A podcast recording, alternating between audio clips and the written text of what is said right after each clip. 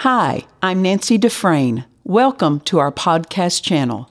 We know you'll be blessed by today's message. How many of you know that camp meeting there were things said for us specifically that we need? Right? So we want to uh, go back and revisit some of the things that God said to us at camp meeting because um, it's important to the plan of God and it's important to our lives that we get it. Then, also, in keeping with that, Morgan preaching last week was preaching on uh, running the race. And so I want to pick up on that and just keep going that same direction. Amen. It's a little bit bassy up here. Give me a little bit of brightness. Thank you. Hallelujah. Hallelujah. Praise the Lord. So turn with me this morning. Let's go to Ephesians chapter 2. Ephesians chapter 2. Before we read that passage, I want to quote something that Pastor Chris Cody said in his morning meeting during camp meeting. And uh, I'm paraphrasing probably because it came off my notes. So, but basically, he said this, and I'll try to take credit for it. No, I'm just kidding. He, he made this statement What kind of end do you want? We should want one that is peaceful and glorifying. What we do every day is going to determine what kind of end we will have. And he's talking about our finish. What's our finish look like? Think about it and pay attention to what you do every day with the end in mind. What's that mean? With your purpose in mind. Are you going to be able to say, I, I finished? Or I just fell, or I got knocked out of the race. We want to finish, right? We can't live our life out of order and have the kind of results God has for us. Part of order is preparing for what's ahead. Now, listen to that phrase part of order is preparing for what's ahead. Even if we are being faithful at the place we are today, we still have to save time to prepare every day for what is ahead, or we won't qualify for where we are headed. Lack of preparation will disqualify us. Now, listen to that phrase lack of preparation will disqualify us. He didn't say sin, he didn't say missing God, just not being prepared. Lack of preparation will disqualify us. We shouldn't just be trying to get to the end of the day without preparing for where we are headed. You can't just let life happen, you, make, you have to make life happen. What's that mean? Design your life. Don't just float through life. Amen. And so when he, this statement has stuck out so so large to me, part of order is preparing for what's ahead. What's that mean? Living mindful for where you're headed. Now, don't misunderstand me. You need to be all in in today. Because there are some people who all they do, they think about where they're headed and they don't even give their all for where they're at. Because they're thinking about what they want of their own and they're not giving the man that's paying them today all. You should be giving your all today to the man who's paying you today.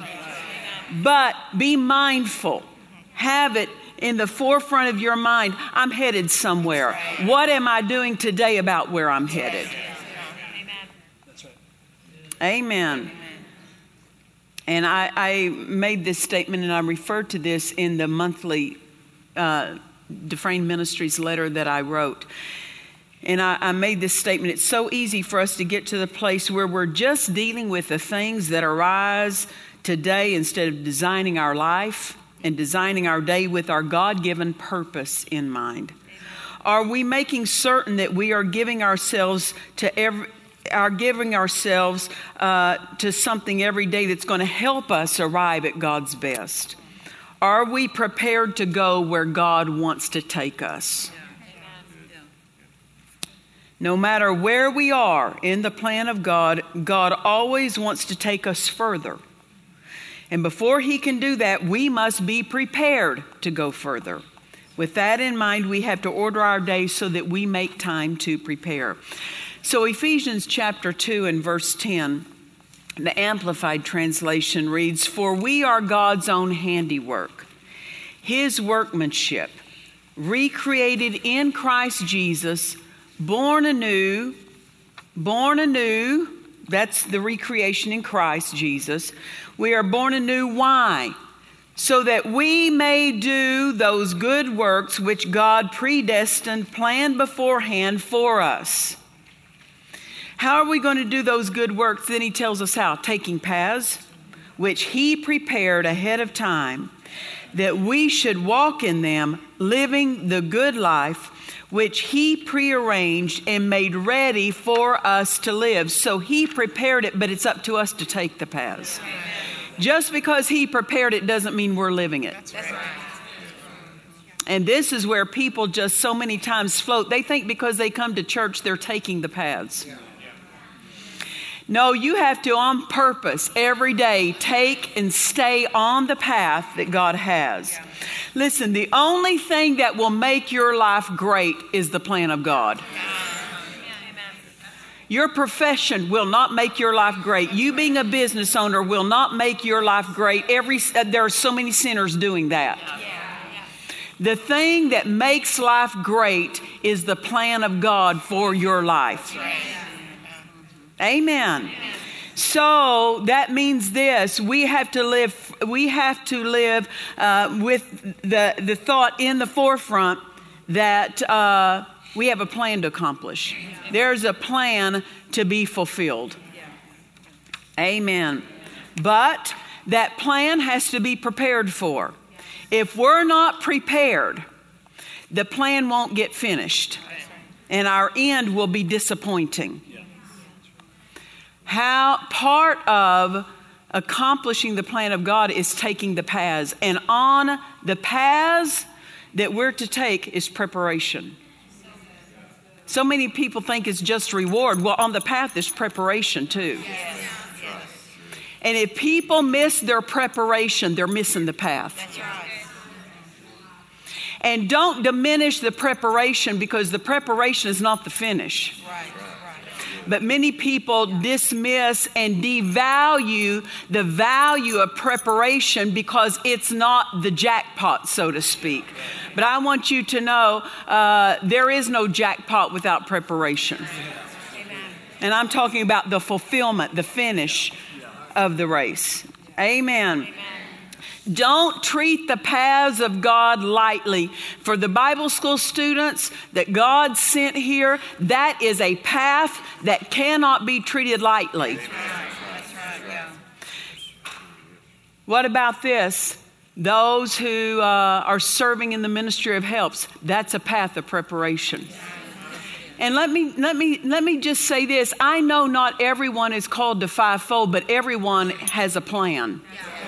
God has a heaven birthed plan for your life. And just because He has it doesn't mean we'll be on it. It doesn't mean we'll finish it. It doesn't mean we'll accomplish it. We have to prepare. So never diminish, dishonor, or devalue your time of preparation and your place of preparation. Amen. You need to recognize no, you may not be in the job you're born for. You may not be doing the job of your dreams, but I guarantee you there's some preparation that can happen at that place, and you need to value that. Take advantage of that and don't treat it lightly, doing as little as you can to get as much as you can. Every day of your life treat it like I'm preparing today for the, the greatness of God's plan for my life. Amen. Hallelujah. Dad Hagin would state to us preparation time is never lost time. God can only use us and take us as far as we're prepared to go. He can't take us as far as He wants to take us. He can only take us as far as we're prepared to go. Preparation is everything to the plan of God. Whenever um, I was in, in college, I was a piano performance major. And of course, um, when I was in the Miss America and stuff, the, the, the, my talent portion was piano. I, got, I played for about three minutes and 50 seconds. But I spent uh, 14 years practicing for three minutes and 50 seconds. And because of that, I got the scholarship and everything for all my schooling paid for. For all the, the, the practice and preparation I did as I played the organ every Sunday in that Methodist church, everyone could tell whether or not I was prepared every Sunday. They would have never asked me to do that if I'd have never practiced. There are some things that God can't ask of you if you don't practice. There are some places that God has for you to go if you're not pract- if, if that you can't go if you're not practiced. Amen. Amen. Praise the Lord. Preparation is everything to the plan of God. So many people are just interested in the plan, then you must be interested in the preparation. And value the place of preparation. You want to know why? Self taught people are unsafe to promote. You don't need your spiritual life to be self taught. Who wants to ride in a car on the California freeways with a self taught driver? Who wants to? Not me, baby. Who wants to fly in an airplane with a self taught pilot? No, you want somebody who want to, went to the best school, paid attention, passed the tests, listened to the instructor, was not ditching class, was not bypassing reading the manual, right? You want top of the class pilot. The one who finishes top of the class, that's the one you want. And that's the one God wants to promote. We can't give bottom of the class attitude, mindset, and then want top of the class plan of God to come to pass. Praise the Lord. Part of the preparation and part of the plan of God for your life, a huge part, is who's training you. And God knows who you need to be trained by. Because he knows where your the plan for his life for your life is taking you and you don't. You don't know all the scope of what his plan holds, but he knows the whole thing. So he will put people in your life, places in your life, employers in your life that are going to help prepare you for where you're headed. And if you devalue that, if you treat it lightly, like I don't have to be there, you're not safe. You're not safe. It matters where God puts you and who God puts you with. There's a certain restaurant that I like going to, my family and I go to often. And uh, Bubby got him a life education at that restaurant the other day. It was just me and the kids, and we went and we were sitting outside, and it was not because of any restrictions, but because it was nice outside. And uh, we were sitting outside, and Bubby needed to go into the restroom, and so he went into the the restaurant, and then he came back out, and it's a smaller restaurant. It's not like a big chain restaurant. And he came out and he said, So you think the owner is a nice guy, huh? And I go, Yes, he's a very nice guy. And he said, He's got all of his employees back in the kitchen and he's yelling at them. You think he's a nice guy? I said, I think he's an owner. And I said, Bubby, let me tell you something.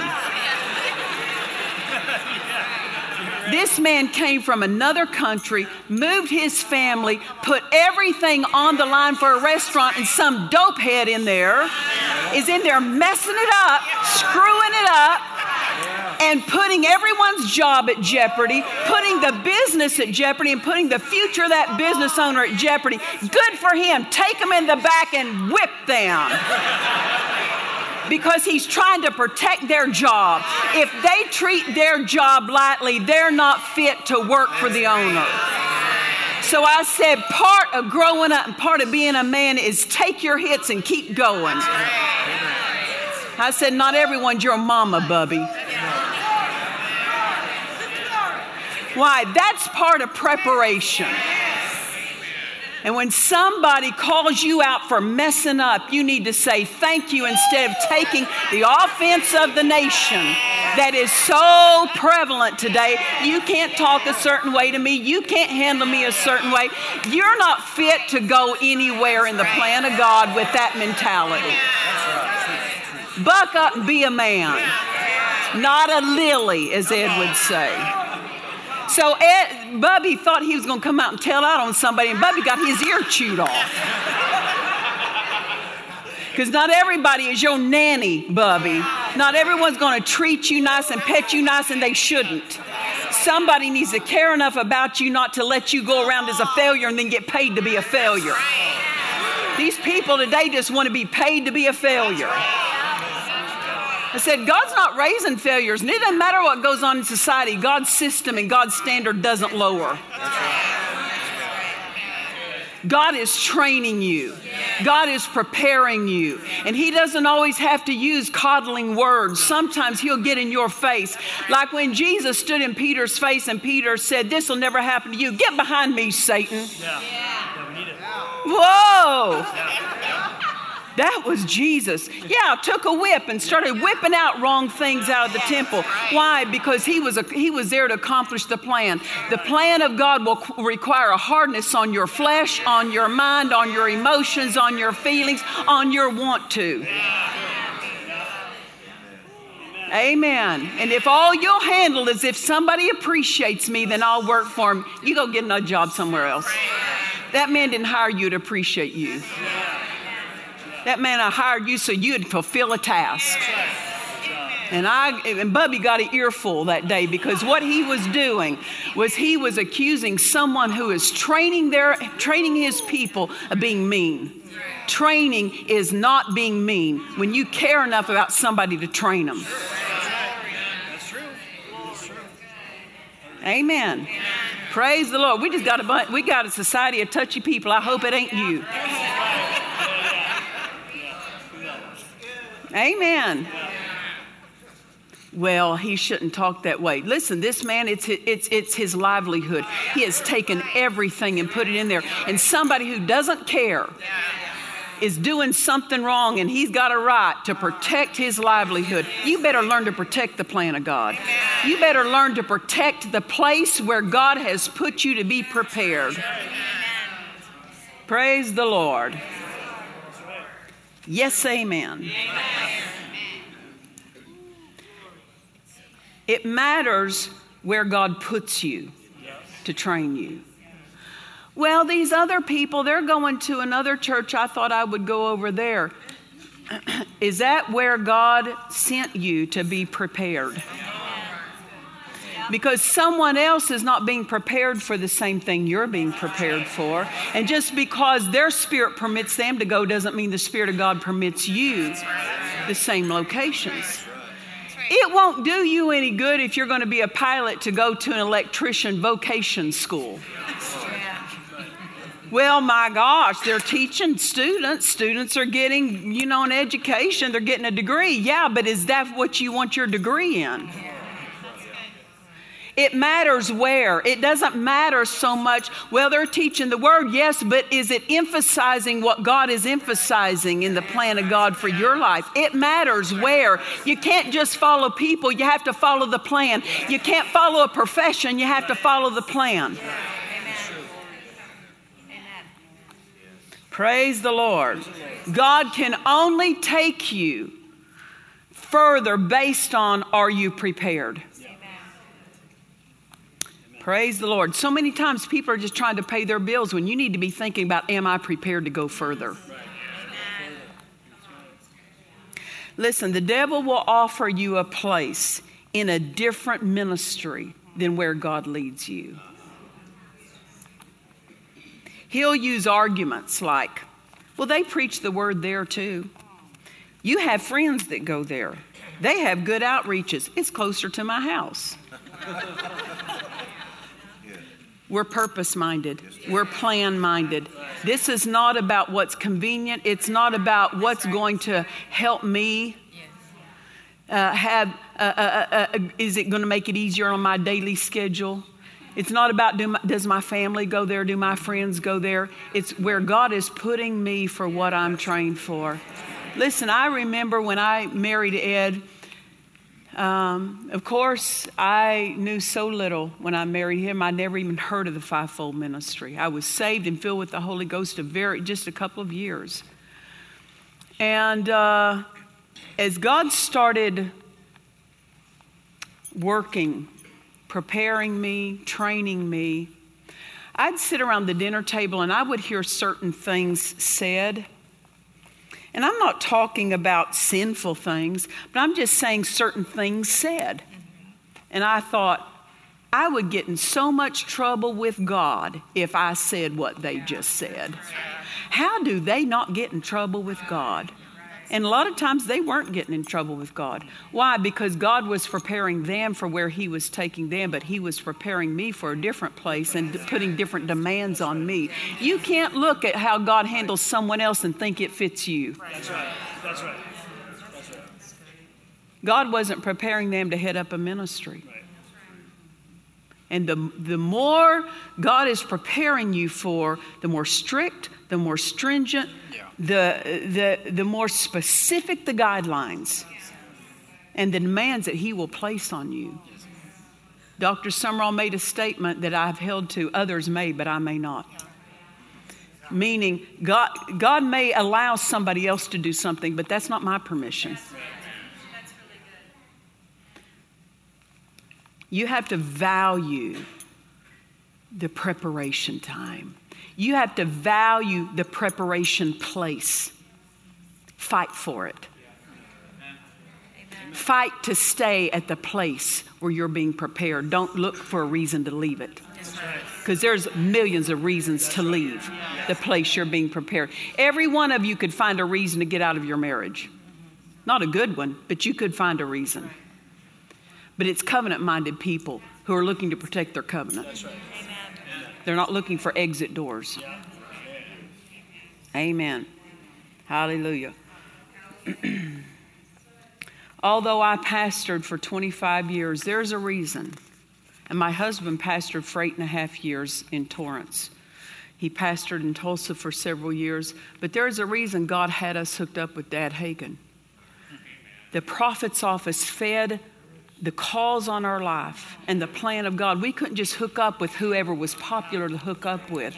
We had to hook up with who was assigned and anointed to train us, to speak into our lives.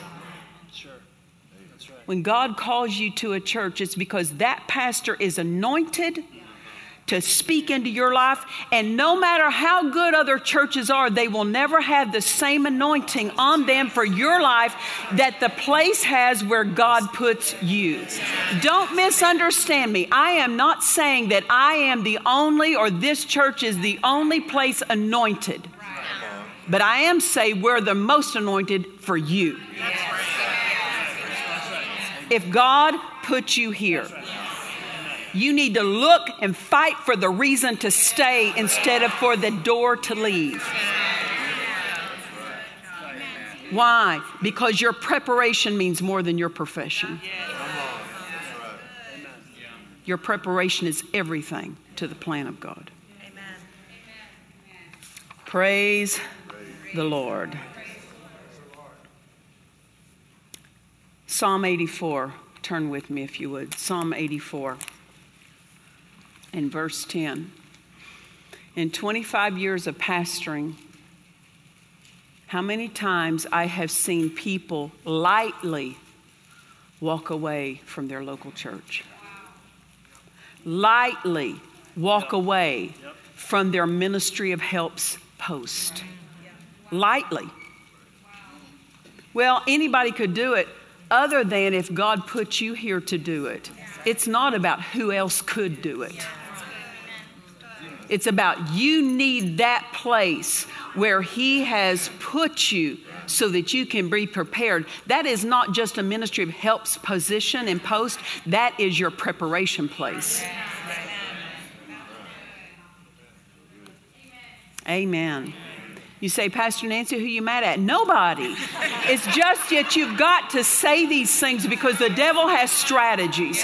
And people have to hear these things so that the strategies don't diffuse the greatness of God's plan in their eyes.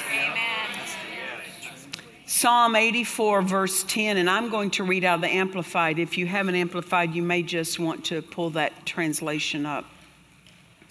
Psalms 84, verse 10. And of course, this is King David. Now, understand King David. He's had the best, he's seen the best, he has seen everything. He has seen the highs, he has seen the lows, he has seen every station of man. And he makes this statement For a day in your courts is better than a thousand anywhere else. Listen to that, anywhere else. I would rather be a doorkeeper and stand at the threshold in the house of God than to dwell at ease in the tents of wickedness. I would rather be a doorkeeper for one day in the house of God than be my own business owner out of the will of God. I would rather serve one day in the nursery department in the will of God than be pulled out of the place of preparation to sit with my family in a wrong location. That's what he's saying. Nothing compares to what God invites you to do and permits you and calls you to do for him. And for us to treat that lightly is dangerous. I cannot tell you the far reaching danger of treating lightly where God has put you, where God has planted you, where God has given the privilege of putting your hand to what heaven is doing. You say, but it's no big deal to be a door greeter. Tell God when you see Him face to face that it's no big deal to be where He put you. Right. What you know why people devalue the different positions is because they think themselves above it. They think things are beneath them. Nothing is beneath us that comes out of the mouth of God. It is an honor. Years ago, someone who had been faithful for a long time but I noticed they weren't protecting their attitude in their serving. They showed up, but it was not joyful. And they had some unique skills and abilities in their profession that were, was a great help to different people in the church. I'm not talking they, they weren't it, it wasn't they weren't on staff. I'm just saying just their own skills and their profession. So people would come often and ask them questions and they would complain to me, everybody wants me to do something for free. Everybody wants me to do this, do that, do this. Well, you know, people do need to have a common courtesy that you don't you don't try to get something for nothing all the time. Because that's a poverty mentality. Yeah. But when you have a skill and somebody just asks you a question that would help them, you would answer Pharaoh, why don't you answer God's people? You'd use your jo- you're using that skill to earn money under Pharaoh, but you won't use it in the house of God just to be a blessing to your brother or sister. Just give them the answer that they need. And he wouldn't even answer their questions when they just ask a question. I get asked questions all the time. What if I said, forget it, I'm not answering none of your questions? I'm here for people. Yeah. And I noticed that he lost the honor of, he didn't see it as an honor to be able to be a blessing to his church family. And he carried that lightness. That's a light attitude. Carried that dishonorable attitude to the position of the ministry of helps. After a number of years, they came to me one day, and I worked closely with them. And uh, they said, I've worked in this I've been in this position of ministry of helps for such and such a number of years, which was le- about a, a quarter of the number of years I'd been pastoring. And I said, What's your point? Are you telling me that because of the passing of time, you're dismissed from obedience? I said, I've been pastoring 25 years, and you don't hear me getting up and saying it's time for me to do something different because I've done it long enough. The reason things are treated in your mind as long enough is because you don't honor it. Anything God calls me to do, I'll do for the rest of my life and be glad to do it and grateful. Grateful.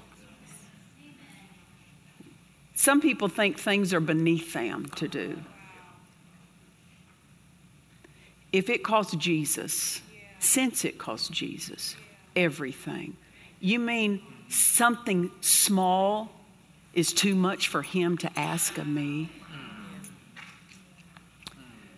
Lightness toward the privilege of getting to do anything. All this is preparation. Your attitude of how you respond to your position of serving is showing your preparation.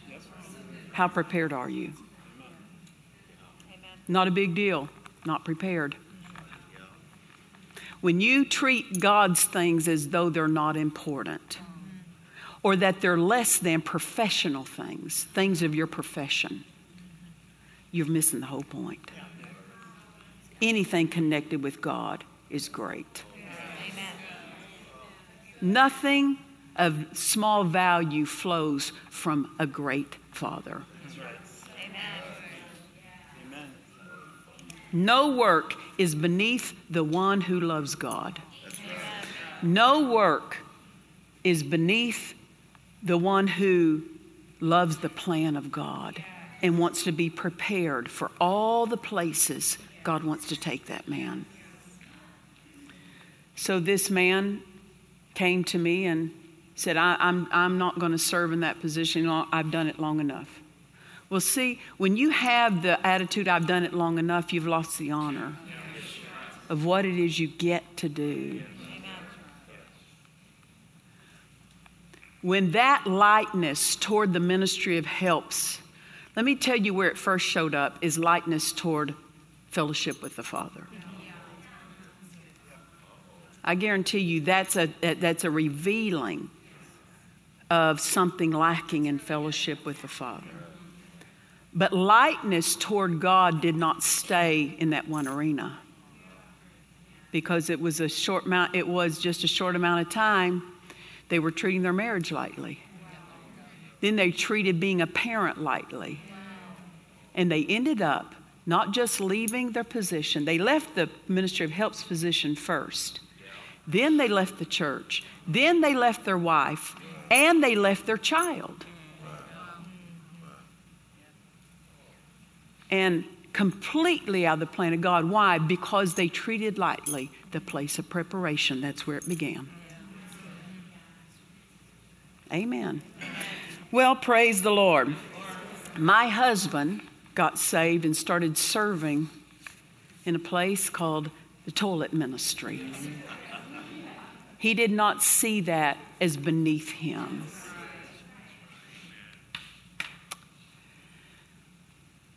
And uh, the whole time he was at that church, God moved him on because that church did not uh, uh, believe in divine healing. And in the places God was taking my husband, my husband wanted to stay there. You have to, God needs to tear you away from the place that He has you at with your fingernails scratching grooves in the concrete in the front. That's how hard you need to hold. But God had further places to take him. But the whole time God was preparing and training him, he was cleaning the toilets in that local church. Then he was promoted to door greeter, but he kept cleaning the toilets. Then he was promoted to deacon, but he kept cleaning the toilets. He never thought some position was beneath him because Jesus took the lowest position for us. So many people have this idea, they have grand ideas of where they think they ought to be, what they think they ought to be head of, what they think they ought to be owners of, what they think they ought to be accomplishing, and they do that to the diminishing of where God puts them. Praise the Lord. I'm just telling you strategies that the enemy uses so that you won't be prepared so you can't move forward. Praise the Lord. It's an honorable thing to do anything for God because my attitude, how I approach that, is part of my preparation. Amen. How you treat your spouse at home is part of your preparation. Sure. It's showing. Sure. You use everyday things for God to prepare you on. And when you make the wrong choice, the choice of the flesh, the choice of selfishness, the choice of my profession over the choice of God's plan, those little everyday things, you don't have to be in great places to be prepared for great things. Now, you need to know that. You do not have to be in great places to be prepared for great things. God was training a man his name was Joseph. He was mm, mistreated by family, devalued by family. They sold him. Sold him as a slave. Carried into slavery you think, well, how can you get lower? Well, just wait a minute, Joseph. It's going lower. He gave his all to Potiphar. And Potiphar had a dirty wife. And uh, she accused him of her own filth. When people wrongly accuse you, now you know what they're thinking.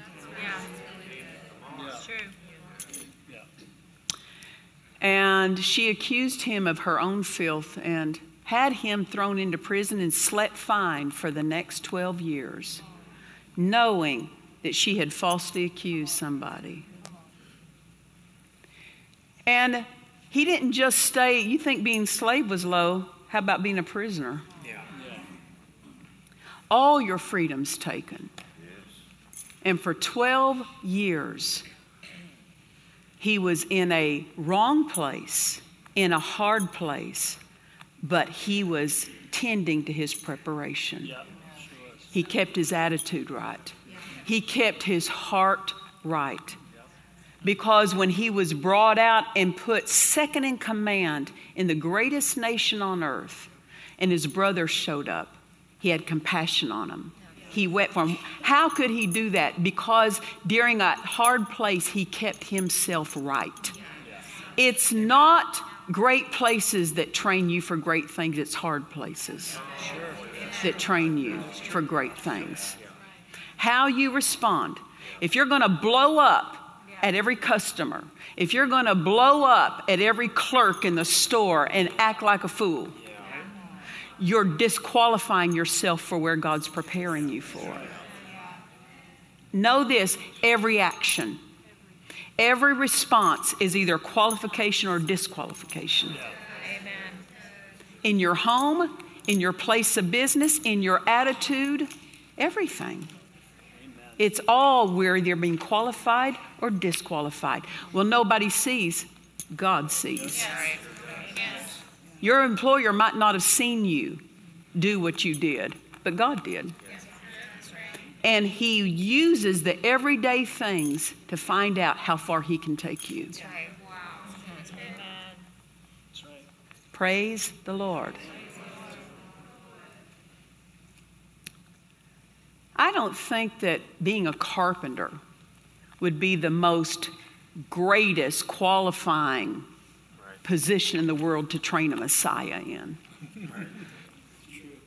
But Jesus, born to be the Messiah, did not think it beneath him to be a carpenter for 30 years. God was using an ordinary place, an ordinary profession to train an extraordinary plan. Just know this you're not trained for great things most of the times in great positions. It's in how, how good did you push that broom? What attitude did you use? How did you show up? Did you show up on time? Did you show up late? How did you show up? How did you talk about the boss when everybody else was downing the boss? What did you say? Well, he's unsaved, he treats people bad. That's not what I said. How did you treat the boss? Because God, listen, when God wants to find someone to promote, He doesn't go to the church, He goes to the home. He goes to the place of business. And He finds, He watches how are they how are they responding to a man that doesn't treat them right? Because I guarantee you, when you're in the plan of God, not everyone's going to treat you right in that plan. How are you going to respond? He wants to know before you get there. There was a woman named Lillian Thrasher. She was who they called the mother of the Nile. She was from the South in the United States. And one day, when she was about 19 years old, for the first time, she saw a Bible. And she heard the gospel message preached and got born again. She was engaged to be married, but there came something into her heart to be a missionary. And because the man she was engaged to had nothing, no interest in being a missionary, she said, I choose missionary over the man. What was she doing? She chose the plan over her plan. She never married. Her and her sister went, and for several months, her sister accompanied her at the first that she went to Egypt. And she knew, I'm going to go there and start an orphanage. And she was in her early 20s. And her sister accompanied her for the first few months. Then her sister traveled back home, and she was left in Egypt by herself. And for the first several years, all she had was six babies. And she said to God, She said, God, I did not come all this way and lay down my life for only six people. And he said this to her I've got to find out if you're a quitter or not before I, before I associate many lives with your life. Your attitude in your serving shows whether or not you're a quitter how you treat and value where God lets you put your hand to shows whether or not you're a quitter. You might show up to do the job, but if your attitude isn't there, you're a quitter. Because a quitter doesn't bring everything. A winner brings it all because that's the only way you wins. You can't just bring your body and leave your attitude in the toilet. Excuse me. You can't just show up and then think people ought to reward you when you're there tr- mishandling the people you're serving with, disrespecting them. Amen? Now, the schools aren't going to teach you this nowadays. Somebody's got to tell us. Somebody's got to tell us because God's standard is different than what man calls acceptable.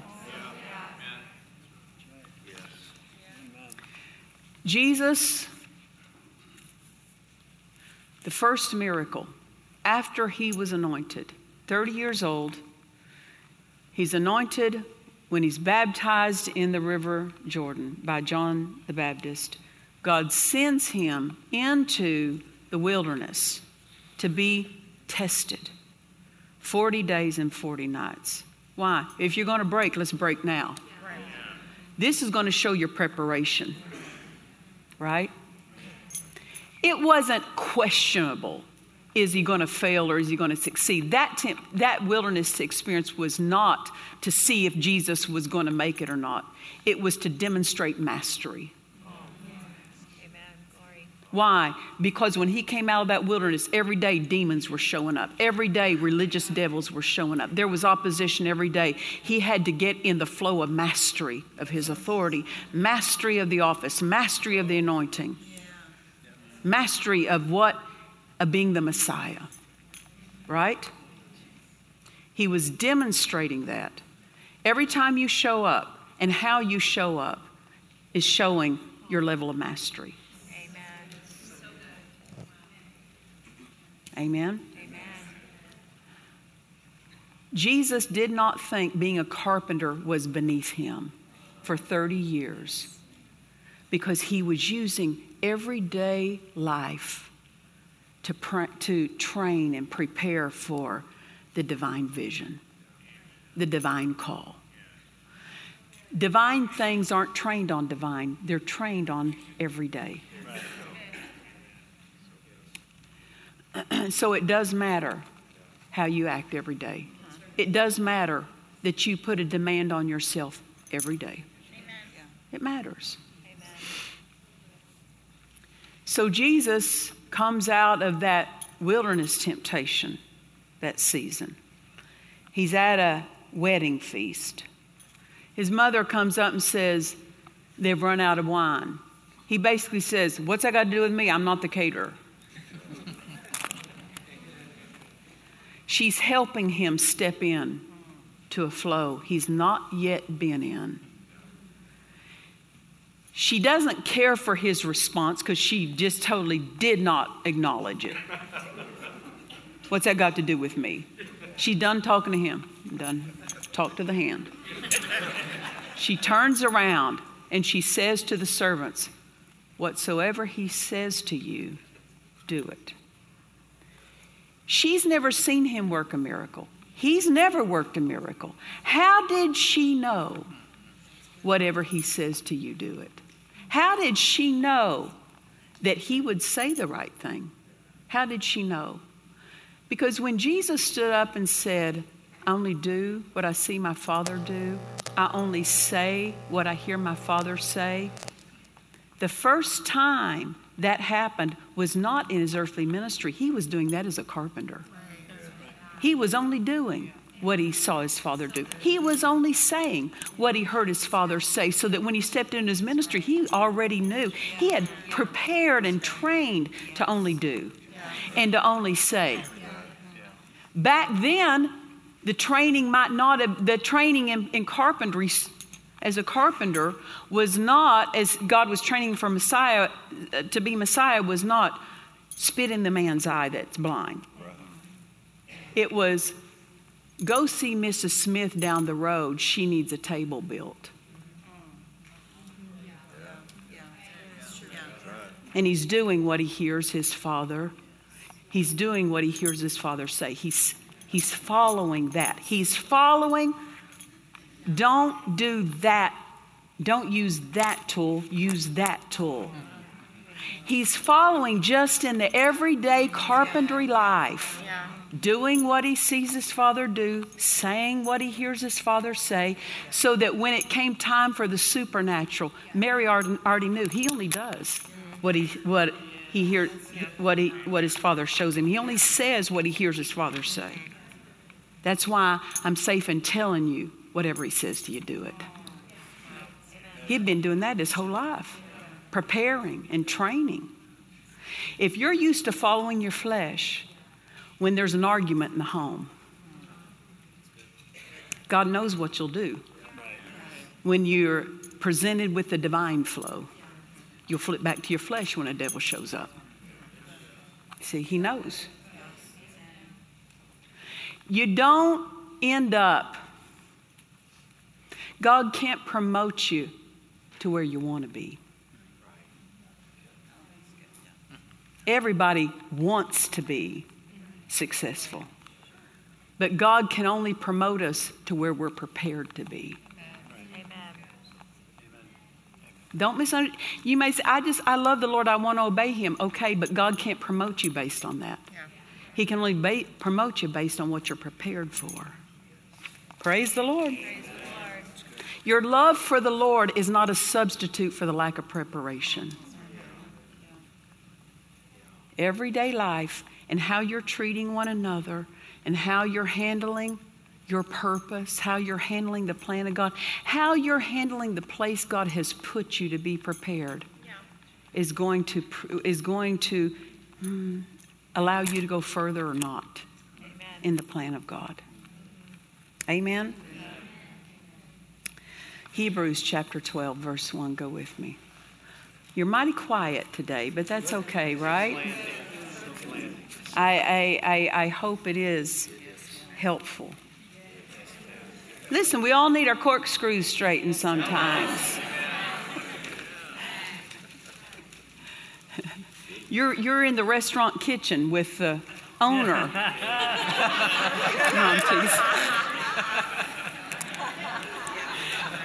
But you see, this all got started at camp meeting. Why? Because there's places God wants to take this congregation. And let me tell you, there's places God wants to take your life, but God's more interested in us moving together as a congregation. One of the things that we've been praying for is unity. And when people won't come into unity, when their motive is all about their business and not about the plan, when their intent is they're more interested in them getting something than in the plan of God being fulfilled in the church, sometimes people get separated because they won't come into unity.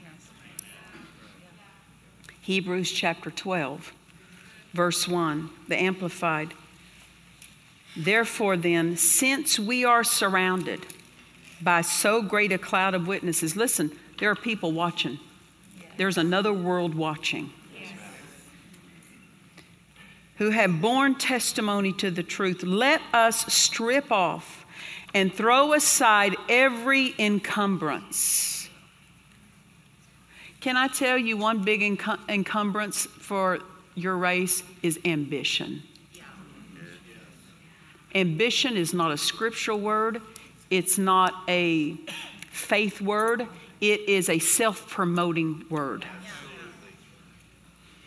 Your desires should be toward the plan of God, not ambition towards something in this earth.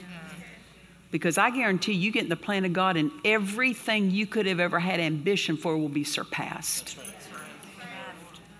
God will give you more than you could have ever dreamed of and scrape together for yourself if you'll get in His plan and stay with His plan. Fight for His plan.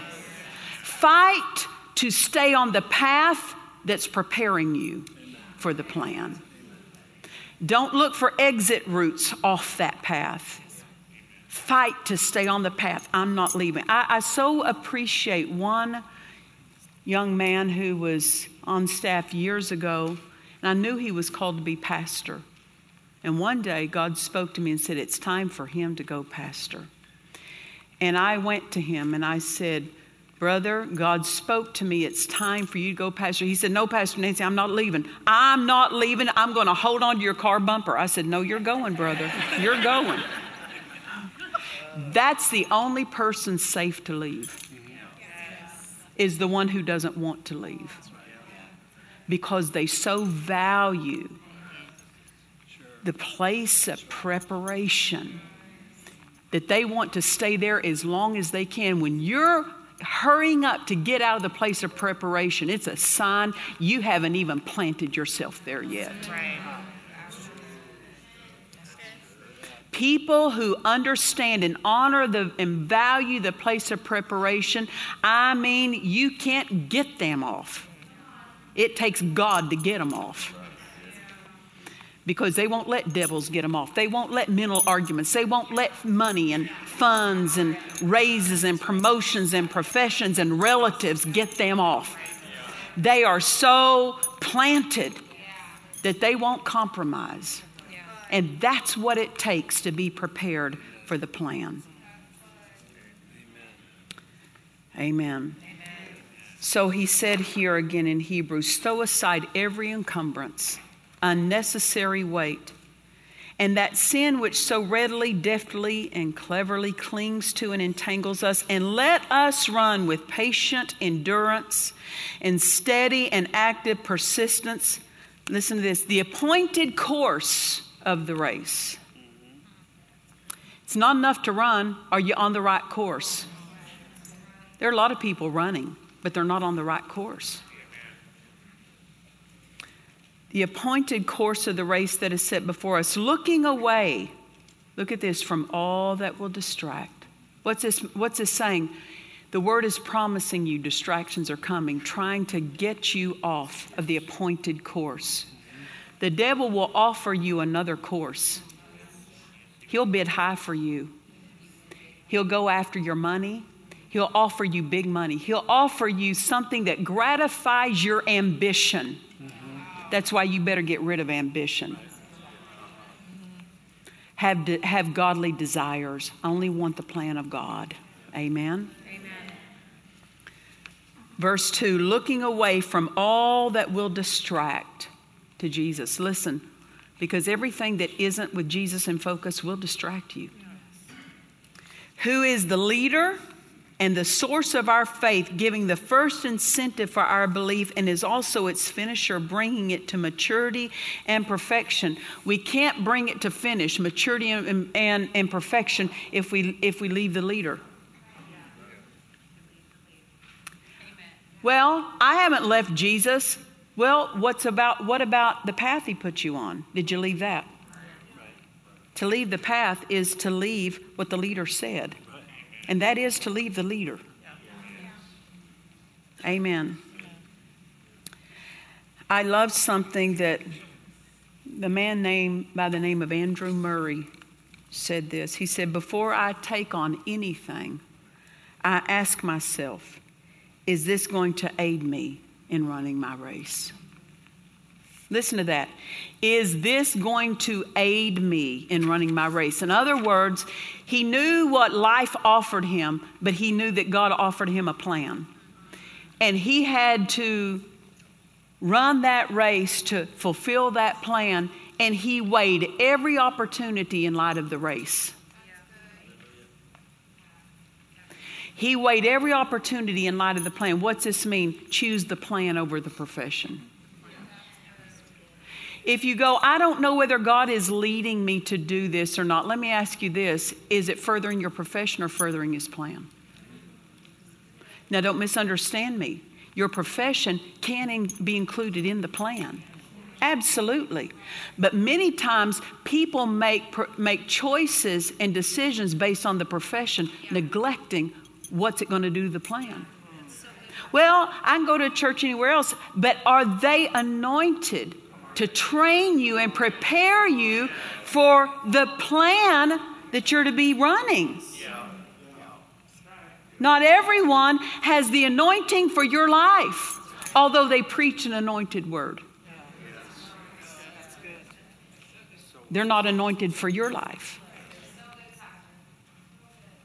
Well, who's anointed for my life? Well, where'd God tell you to be? Run with patience. Run with patience. You know what impatience is? They don't know how to stick it out over time. Stay with it. Quit living by the clock, quit living by the income, quit living by the calendar. Live by faithfulness to the plan. I'm faithful to the plan. I don't care how long I'm in that position. This one man ended up leaving the church, leaving his position, leaving his wife, leaving his children. Why? Because he lived by the clock and not by faithfulness to the plan. Yeah. And he started measuring, I've done this long enough. I remember one time years ago, this will help you because it slapped me right in the head. I hope it slaps you in the head. I was in my 20s and I said, Oh God, use me. Use me. Anybody ever prayed that? Yeah. You should.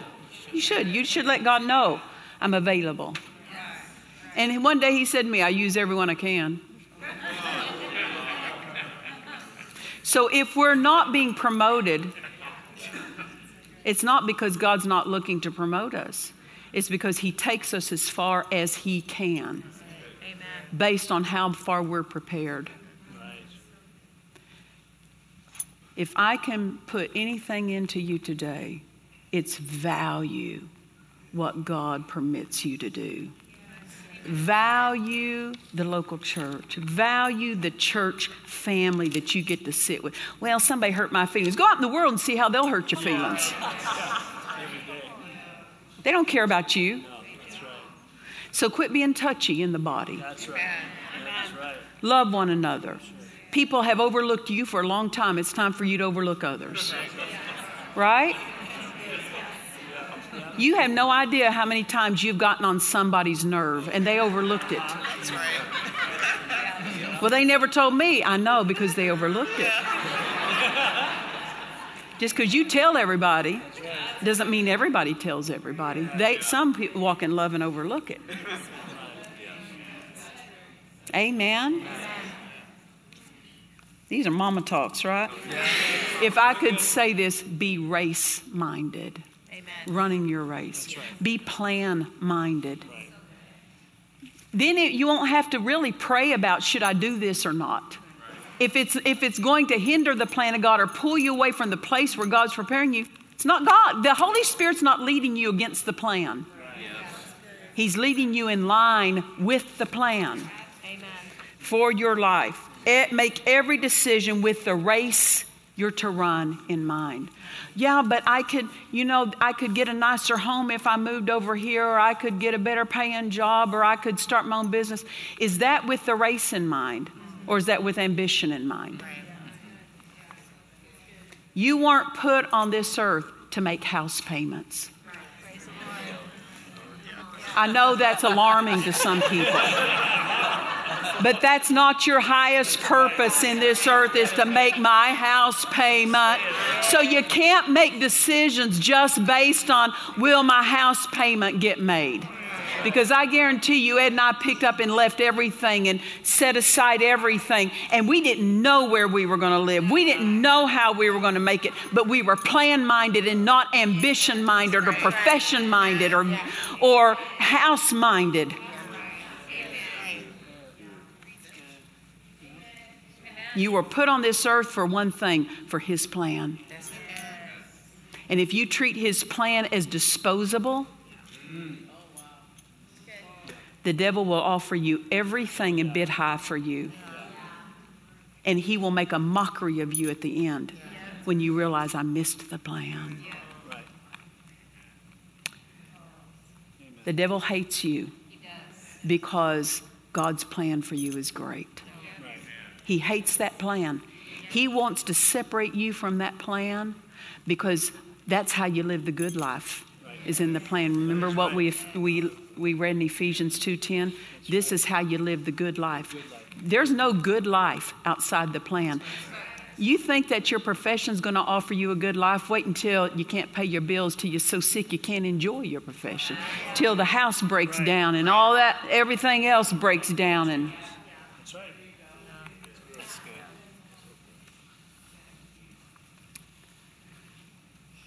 whether or not you fulfill the plan for God's of God, God's plan for your life doesn't just affect you. Yeah, that's right. Adam did not fulfill the plan, and it affected every human. Jesus did fulfill the plan, and it's affected every human. Whether or not you fulfill the plan of God doesn't just affect your life. It affects it affects the health of your children. It affects the peace of your marriage. And I'll tell you this, it affects this local church. There are certain pe- people that left the plan of God. And don't misunderstand me. I am not the kind of pastor or leader that believes that everyone who leaves the church is wrong. I don't buy into that. I've never bought into that. Because when God moves somebody away, I, the last thing I want to do is have them here. Because it doesn't fit for them and it doesn't fit for us. But I guarantee you this is that when somebody leaves when they shouldn't leave, there's a vacancy left. When that one person left their post that ended up leaving their wife and their child, it was several years before that position was adequately filled.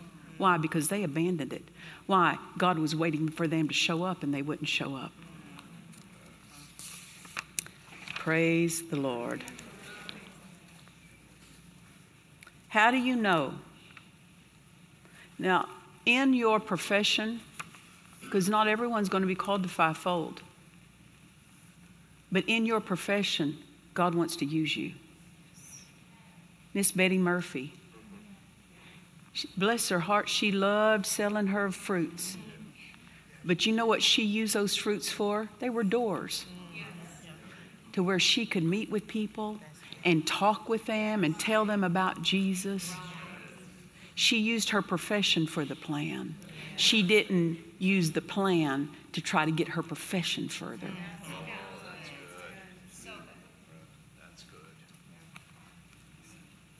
How do you know if God is leading you to do something?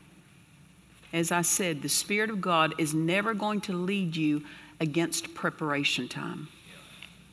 And He's never going to lead you out of the place where you're being prepared until God promotes you to a different place. So you can just say, is this going to further my preparation or hinder my preparation? You don't have to have a voice. You don't have to have a dream. You don't have to have a word from the Lord. Just go by what's this going to do to my preparation place, what's this going to do to my race that I'm running.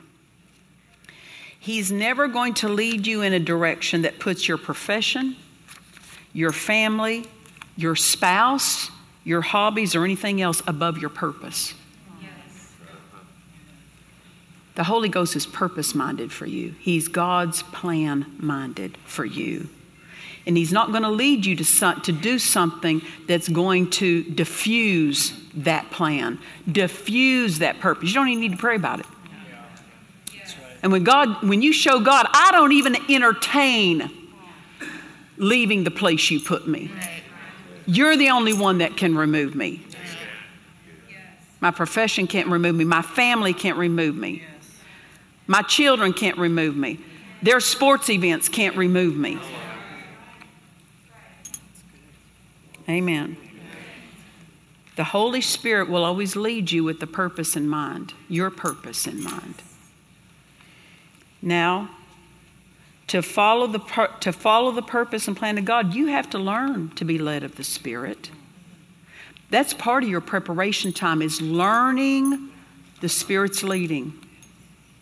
But I, I'm just saying this attending church does not make you skillful at following the Spirit.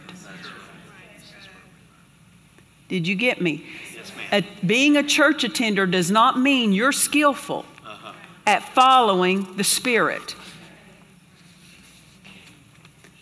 And I say this after having pastored 25 years. There are many who don't know the difference between following their minds and following their spirits. They don't know the difference.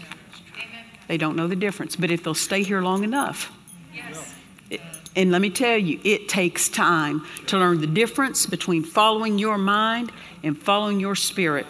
Because some people think a good idea, a good offer, is the leading of the spirit. Did you get that? They think a good idea they think a good offer is the leading of the Spirit, and it's not. Many don't know the difference between following their minds and following their spirits, and they call following their mind following the Spirit, and they're confused. What's the problem? They need more preparation. But let me tell you this you can't say the Spirit's leading you to do something if you haven't prayed in the Spirit about it.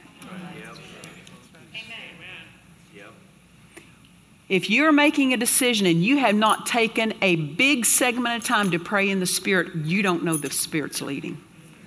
You can only become sensitive and train yourself to follow the Spirit as you take time to pray much in the Spirit. That's how you become sensitive to your Spirit and you learn to distinguish between your mind leading you and your Spirit leading you. So when people make a decision and they have not taken a large segment of time to pray in the Spirit about some decision that they're faced with, they're not following the Spirit. They're following their mind and calling it the Spirit. And man, that's confusing. Praise the Lord. They don't know there's a difference between an answer floating up from their spirit to their mind. God has a plan for you. And in that plan, there's promotion. In that plan, there's increase. In that plan, there's advancement. But that promotion, increase, and advancement only happens because we're prepared. Amen. Amen. Your instructor in school is not preparing you for the plan of God. Your job is not preparing you for the plan of God, it's how you treat that job. It's how you respond within that job that prepares you. Amen.